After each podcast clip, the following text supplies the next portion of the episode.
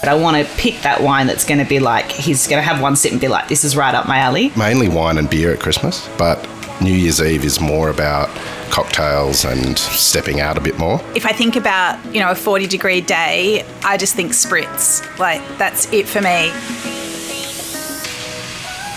It is that time of year, and by that I mean it is that thirsty time of year.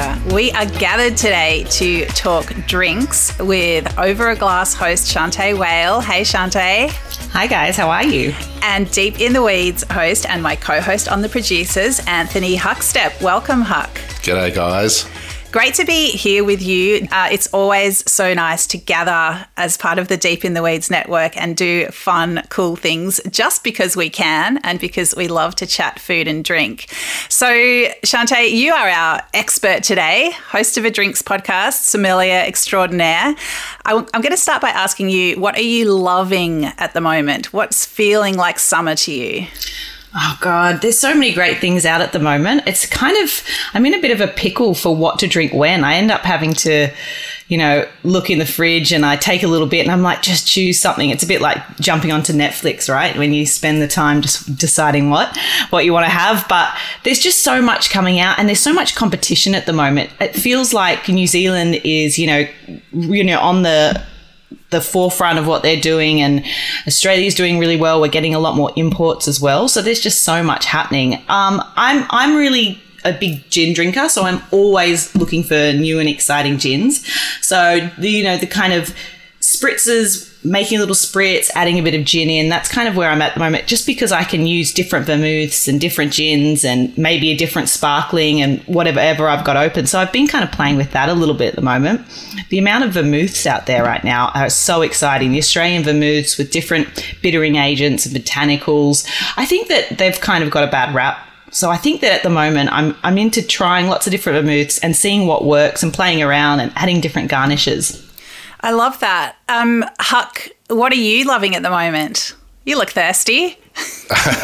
I'm loving that the weather's a bit warmer. And, you know, in the past, sort of mid-strength beers or light beers were sort of frowned upon, and I'm loving sitting on the front step in the afternoon with my wife and the sun sort of beating down and having either a non-alcoholic beer or a mid-strength beer in the afternoon, and it's spectacular. And you can have, you know, one or two and you don't sort of get sleepy by dinner time, which is quite nice. And yeah, it's just such a nice thing to do, to sit on the front porch and just chill out with a non-alcoholic beer, which you know, they're amazing these days. Shantae, it's really interesting hearing you talk about, you know, imports and New Zealand. You know, how patriotic should we be? I mean, I feel like over the past couple of years it's been, you know, everyone's been going through everything, and it's been like, for me, like support Victorian, support Australian. But, of course, you know, I've been wanting to explore the world as well. Like, how do you sort of balance that out? I think just having an awareness of kind of what is your local, what do we do really well, but then also, you know, you have to, we're Australian, we want to travel, we want to experience the world. So you also want to see what else is happening. So I think that knowing what we do really well in Australia, perhaps, you know, like we said, the gin game's incredibly strong right now. Our wine varietals are just going through the roof in terms of alternate varietals. But it's great to kind of go, you know, where did that varietal originate? You know, maybe it's something Spanish and comparing it against, say, a Tempranillo from Spain, but then also looking at an Australian example. So I think it's just try and be informed so that you can kind of say, actually, I know what craft beers down at my local kind of pubs, but then also at the same time, you know, maybe check out a Czech Pilsner against a, you know, a new Aussie little Pilsner. I love that idea. I mean, you know, Christmas and the holidays, it's such a time of tradition, and we're told, you know, don't try something new when you're cooking for guests. But what about trying something new on the drink side of things? Like, do you think we need to play it safe, or is this a little bit of a time of exploration and, dare I say it, danger? I think it depends on your family, doesn't it? I mean, I'm happy to try out. They're like my guinea pigs, so I don't mind giving them something a bit wacky and seeing their response. But at the same time, it depends on my in-laws' family. I'd probably go with the tried and tested stuff because I really want them to enjoy it, and I want to make sure that I've got like the right wine for, you know, my father-in-law who really loves his red. I want to pick that wine that's going to be like, he's going to have one sip and be like, this is right up my alley. Whereas with my family, I kind of, yeah, if it goes all astray and, I don't know, the punch is too strong, it only gets more entertaining. And it doesn't matter, does it? They're family, so they have to tolerate it. Exactly.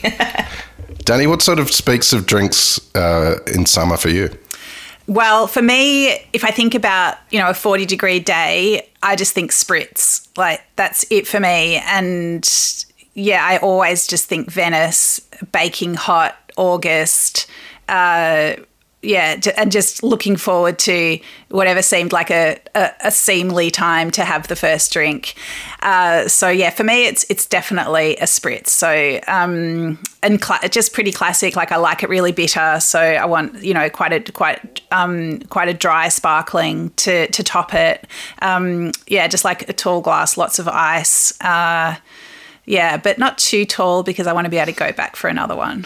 Not too much ice, otherwise it waters it down as well. It's true. Yeah, exactly. Yeah. So definitely that. And I think I'm not a massive beer drinker, but I think in summer that's when I will have a beer. And I love, you know, what you're saying about the mid-strength and some of the sours. I think they really speak to me in some of those fruity beers. You know, I'm not going to session on them, but just as a refresher, I think that they're really a really nice way to sort of punctuate an afternoon or an evening. I think there's so much to explore out there. And I think, you know, beer is something where it's not a huge investment. So you can experiment a little bit and try things. I feel like cider's in the same sort of vein as well. I like to dip into the odd cider during summer as well.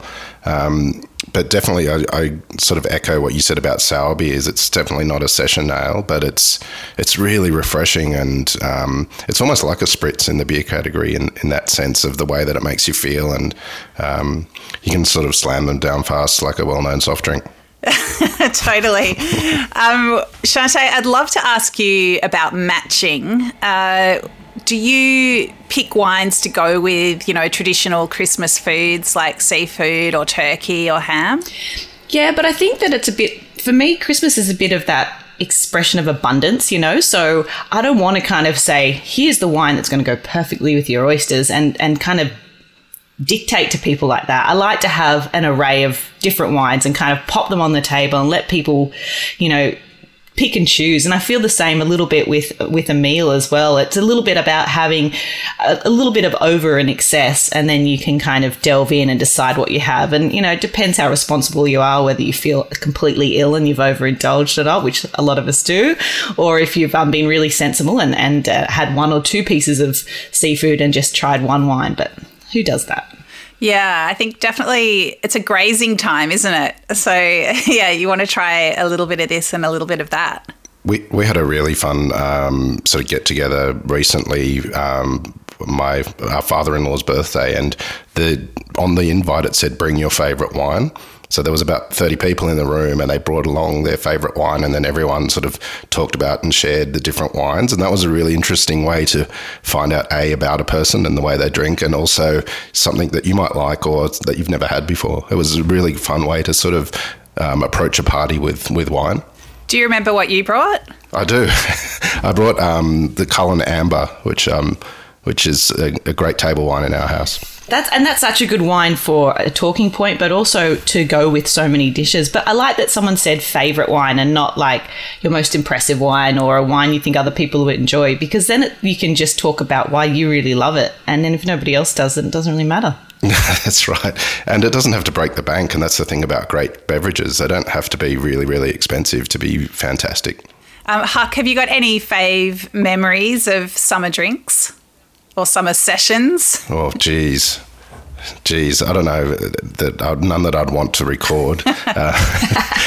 It's a funny time of year because I drink differently at Christmas as I do in New Year's, and so I have like fond memories about having like wine and but mainly wine and beer at Christmas with maybe a spirit, but New Year's Eve is more about cocktails and sort of stepping out a bit more, and sort of it's almost like Sydney versus Melbourne. You know, the legs are kicking New Year's Eve, and Melbourne is more refined and a more more refined drinking experience. Melbourne turns it on for New Year's Eve as well, mate. So I remember last New Year's Eve I was over the road at the neighbours and we were just drinking margaritas and it was really hot. And I remember having my up to my ankles in their kiddies paddling pool around midnight and, listening to the fireworks. I agree. I think, party cocktails for New Year's Eve for sure. Shantae, have you got any favourite summer drinking memories? I probably do have one with my husband. When we first started dating, I lived in this little apartment in Newtown. It was a studio apartment and it was just a hot box. That was what he would call it because it had no aircon. It was just scorching. And I remember we decided to hang out one night and it ended up being like 45 degrees day. And we ended up just trying to cool down in this tiny apartment. And he introduced me to what's called bogan air conditioning, which is like a tea towel soaked in water and then frozen in the freezer. So we had those kind of on top like our hat, and he was drinking VB and I wasn't a huge beer fan at the time, so I was making beer shandies. And I just remember just, like having, sopping wet, singlet and this ridiculous hat on and thinking, this is actually pretty romantic. So I still to this day, and I don't know, if you're a spritz girl, maybe you wouldn't mind a beer shandy because they can really kind of turn you around, I think.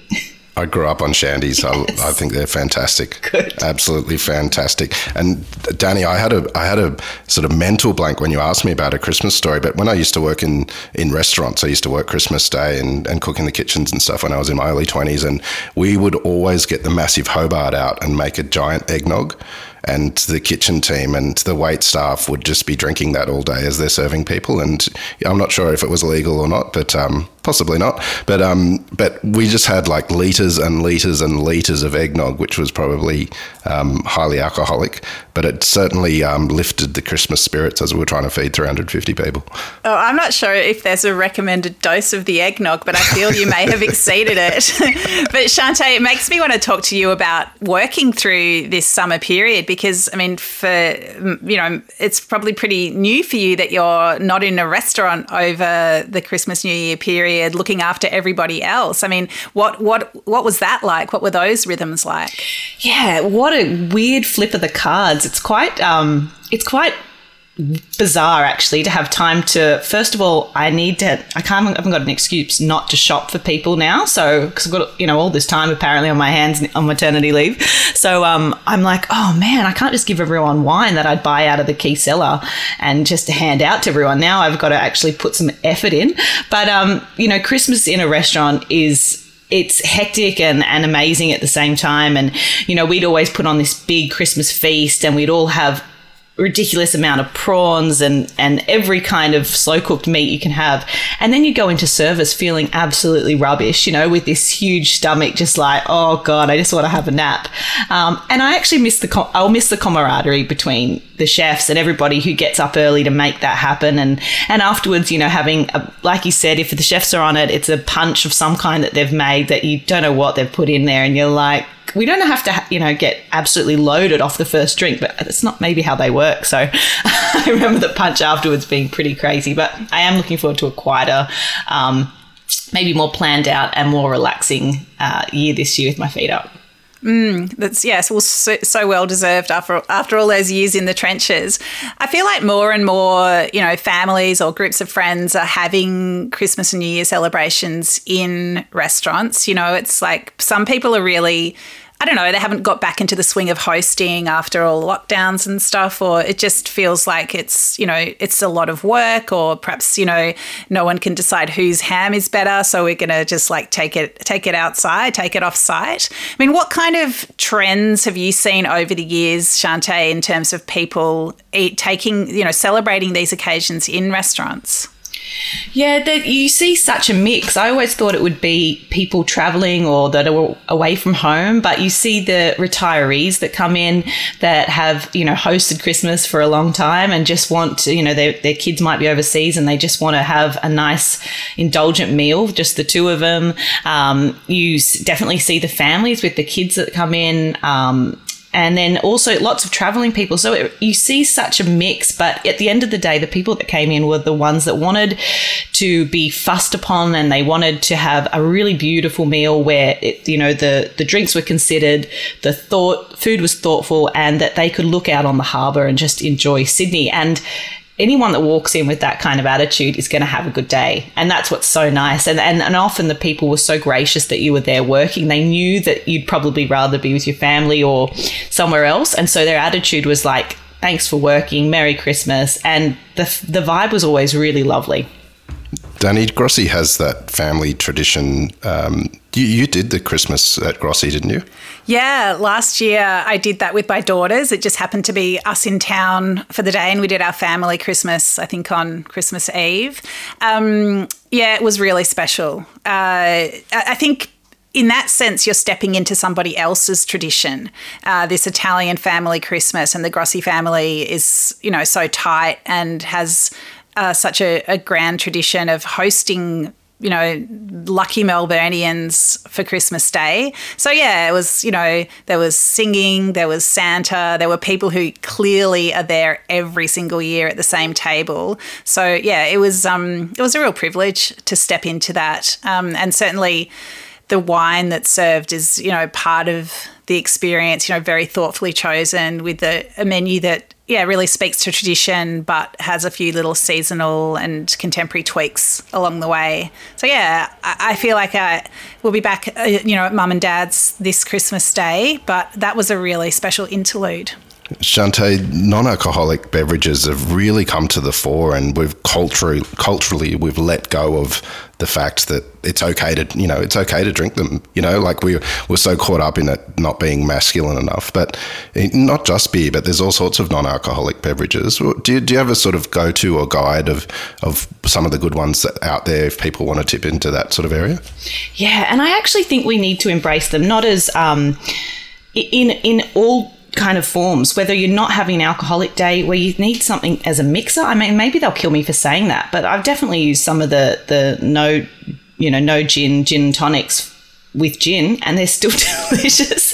But I think one of the drinks that really surprised me actually came from Woolworths, and it's called No Ugly, and it's actually from a New Zealand husband and wife team, and they're a mix of incredible tonics, and they, you know, they're non-GMO, vegan friendly, using all sustainable ingredients, but really eclectic mixes. So one might be kind of pineapple, and then it's called No Ugly, targeting skin. So it's got like collagen and a few other things added, so that you can feel really good about them. They're low in sugar, but most importantly, they're utterly delicious. They don't need anything added to them.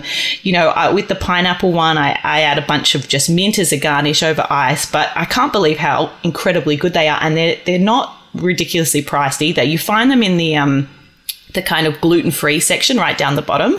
But as soon as I tapped into that, I was like, these are incredible drinks. I mean, you know, if I'd come onto them earlier, I might have been serving them at Key on the non-alcoholic pairing. They're that good. If I was allowed. That's amazing. The health benefits thing is fascinating. Normally, you would be the one drinking to make other people look better, but it sounds like you can drink this one to make yourself look better. I'm all for that. It's genius, isn't it? I'm a big rap for the non-alcoholic drinks, which are these quite complex beverages made in Melbourne using all kinds of different spices and native ingredients, and they work as a beautiful drink by themselves, but also as a mixer with alcoholic or non-alcoholic spirits. And I think, yeah, there's so much work going on in that space. Yeah, that's really flavour forward, experience forward. I think it's a really exciting space. And even the amount of lower alcohol wines and also low alcohol drinks like the seltzers and things coming on board. Like you said, we've got those mid-strength beers. It doesn't have to be one or the other. You can also choose a bunch of different drinks that, like you said, you can have a few and not feel a little tipsy or productive later in the day, or still be involved, or, you know, for a lot of people, traveling on Christmas is important, and they've got to go somewhere. They want to have a celebratory drink, but they don't want to have to be risking driving later. So I think some of those seltzers and things like that can be great. Yeah. Well, speaking of travelling, I mean, a lot of people do head to the coast over summer. Do you think what you drink changes if you're, you know, depending on location? Is there a drink that you reach for because you're by the beach? I think a lot of people look for I think beer is always something that goes hand in hand with the beach. I think just because, you know, like it's one drink and it comes in a tin or it comes in a bottle rather than taking a bottle of wine or things like that. But at the moment, everything's in a tin, right? So you can get, you know, white wine in a tin. You can get pre-made spritzers. You can get everything these days. It's one kind of serve. So I think just being mindful because, look, as an Aussie, I love the beach, but I don't really necessarily think of swimming and drinking together. I kind of find them quite separate. So, you know, we've got pretty tumultuous surf here. It's not like a cruise in a pond. So, I think if you're beach going, look for something that's pre-made in a mix. But other than that, you know, if you're kind of in the park, it's something, again, that you can kind of put into a cooler bag or something that's probably not in glass that you can kind of take with you and you're not struggling with your Riedel glasses or your beautiful things they're going to get broken. It's going to be a bit kind of toss and tumble and that's the way it should be.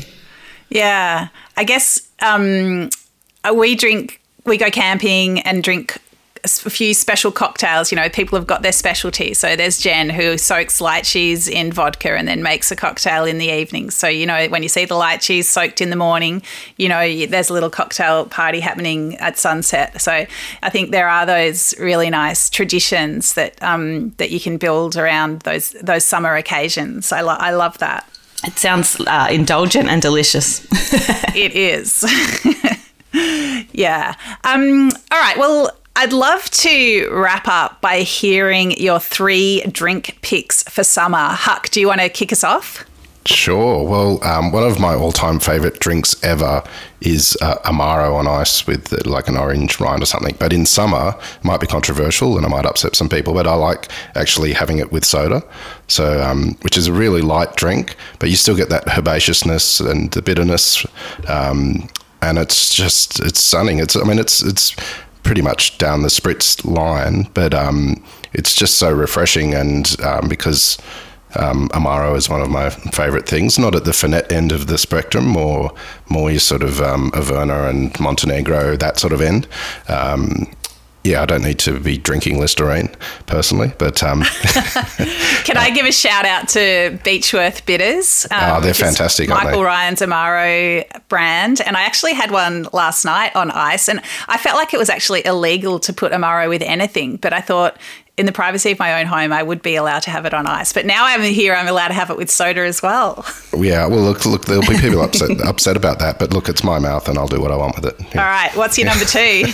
Okay, so, well, beer definitely. And, you know, I like to have a couple of old favourites like a Kirin or a Reschs in the fridge. But I do like tapping into the sour beers, as you mentioned, or even, you know, the non-alcs like Heaps Normal. They're a lot of fun. And so I think, you know, if you don't have beer in the fridge in summer, like you need to have one in there for it's like you have to have cheese in the fridge. Like it's just something that you have to have in your fridge at all times in summer. Rules. And have you got a final drink for us?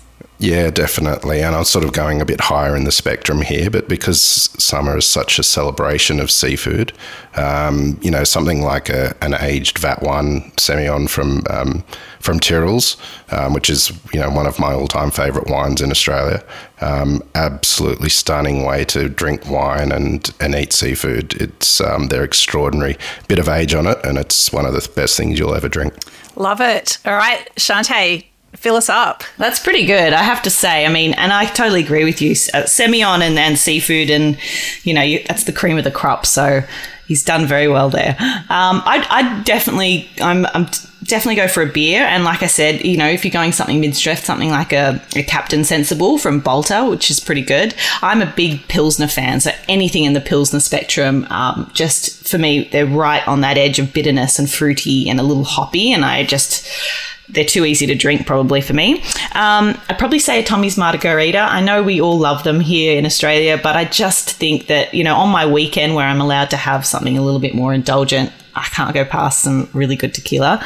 And then I'd probably say maybe explore the kind of either the pet nat or the kind of textural kind of skinsy whites this summer, just because I think, you know, bone dry, they tend to really go well with lots of different kind of meats or seafood, or they can kind of do a bit of everything. And they're thoughtful wines and normally have a lot of kind of texture and weight to them as well, without using any sugar or anything that's too tricked up. So I think, yeah, that might be my three. Mm. Oh, love it. What about you, Danny? Well, I mean, sparkling for me is a definite. So yes to Pet Nat, totally. But I think for New Year's Eve, I might have a special bottle of Grower champagne in the fridge and crack that open at midnight. I'm just, yeah, champagne is definitely my go-to. I just love it. So that would be definitely there. You know that I'm going to say spritz as well. So I know I'm still with the sparkling. What is wrong with her? But spritz and summer just go together for me. And I think for my third one, I'm going to say chilled red, because I would love to normalize.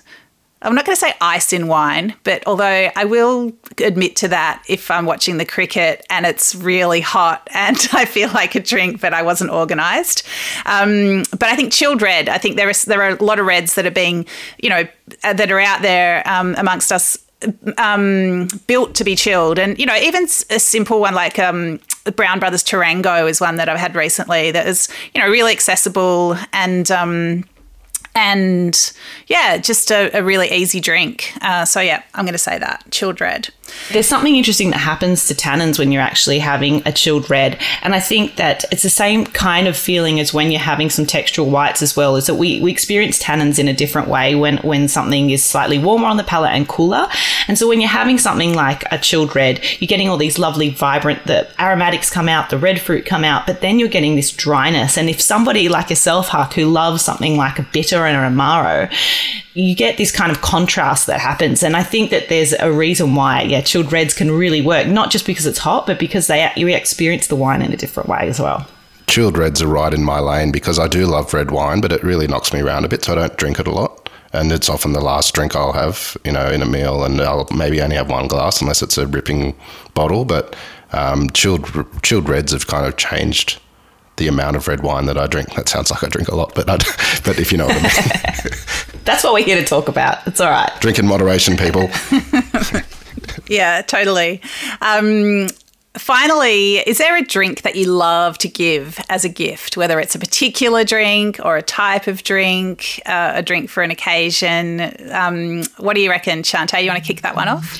I'd probably say something that can be shared. And so I'm always probably pretty privy to something like a port or a sherry or something along the lines where you would open it to share it. And I think even dessert wine can fit into that category. But it might come down to those, you know, memories of having a port with my dads and kind of having that last drink where, you know, you're often sitting around in pretty heavy conversation or kind of, you know, something emotive and it's a special moment. But I think something that, you know, you break out and it's for something that you can all kind of indulge in. And I think things like fortifieds are great for something like that. And you don't do it very often, but when you do, it's usually with the people you love. Special. What about you, Huck?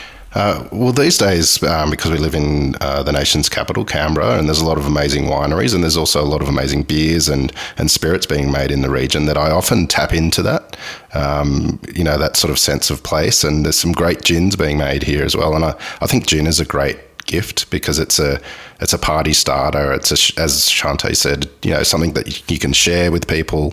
And that's probably my go-to. So it's probably a gin of the region and if not, maybe Australian gin, because there's just so many extraordinary ones. I think my go-to is probably a wine with a story. So a bit similar to you, Huck. It's like whether it's I've been to that place with the person that I'm giving it to, or we would like to go, or I think we should go.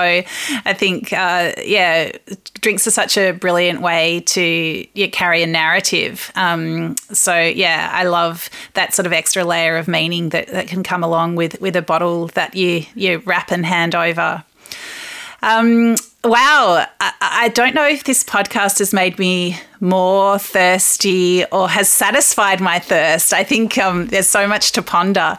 But, yeah, I think the three of us and the whole Deep in the Weeds network wishes everybody listening some really joyful, moderate and sensible drinking over this summer period. Certainly just, drinks are such a vehicle for celebration and so much interest. So, thanks, Shantae, for all your amazing work on Over the Glass and bringing those stories to light over the year, with many more to come. But, it's been fantastic sharing with you today. My pleasure. It's so nice, and I can't looking forward to when we get to cheers a glass together. But Merry Christmas to you guys. Absolutely. Merry Christmas.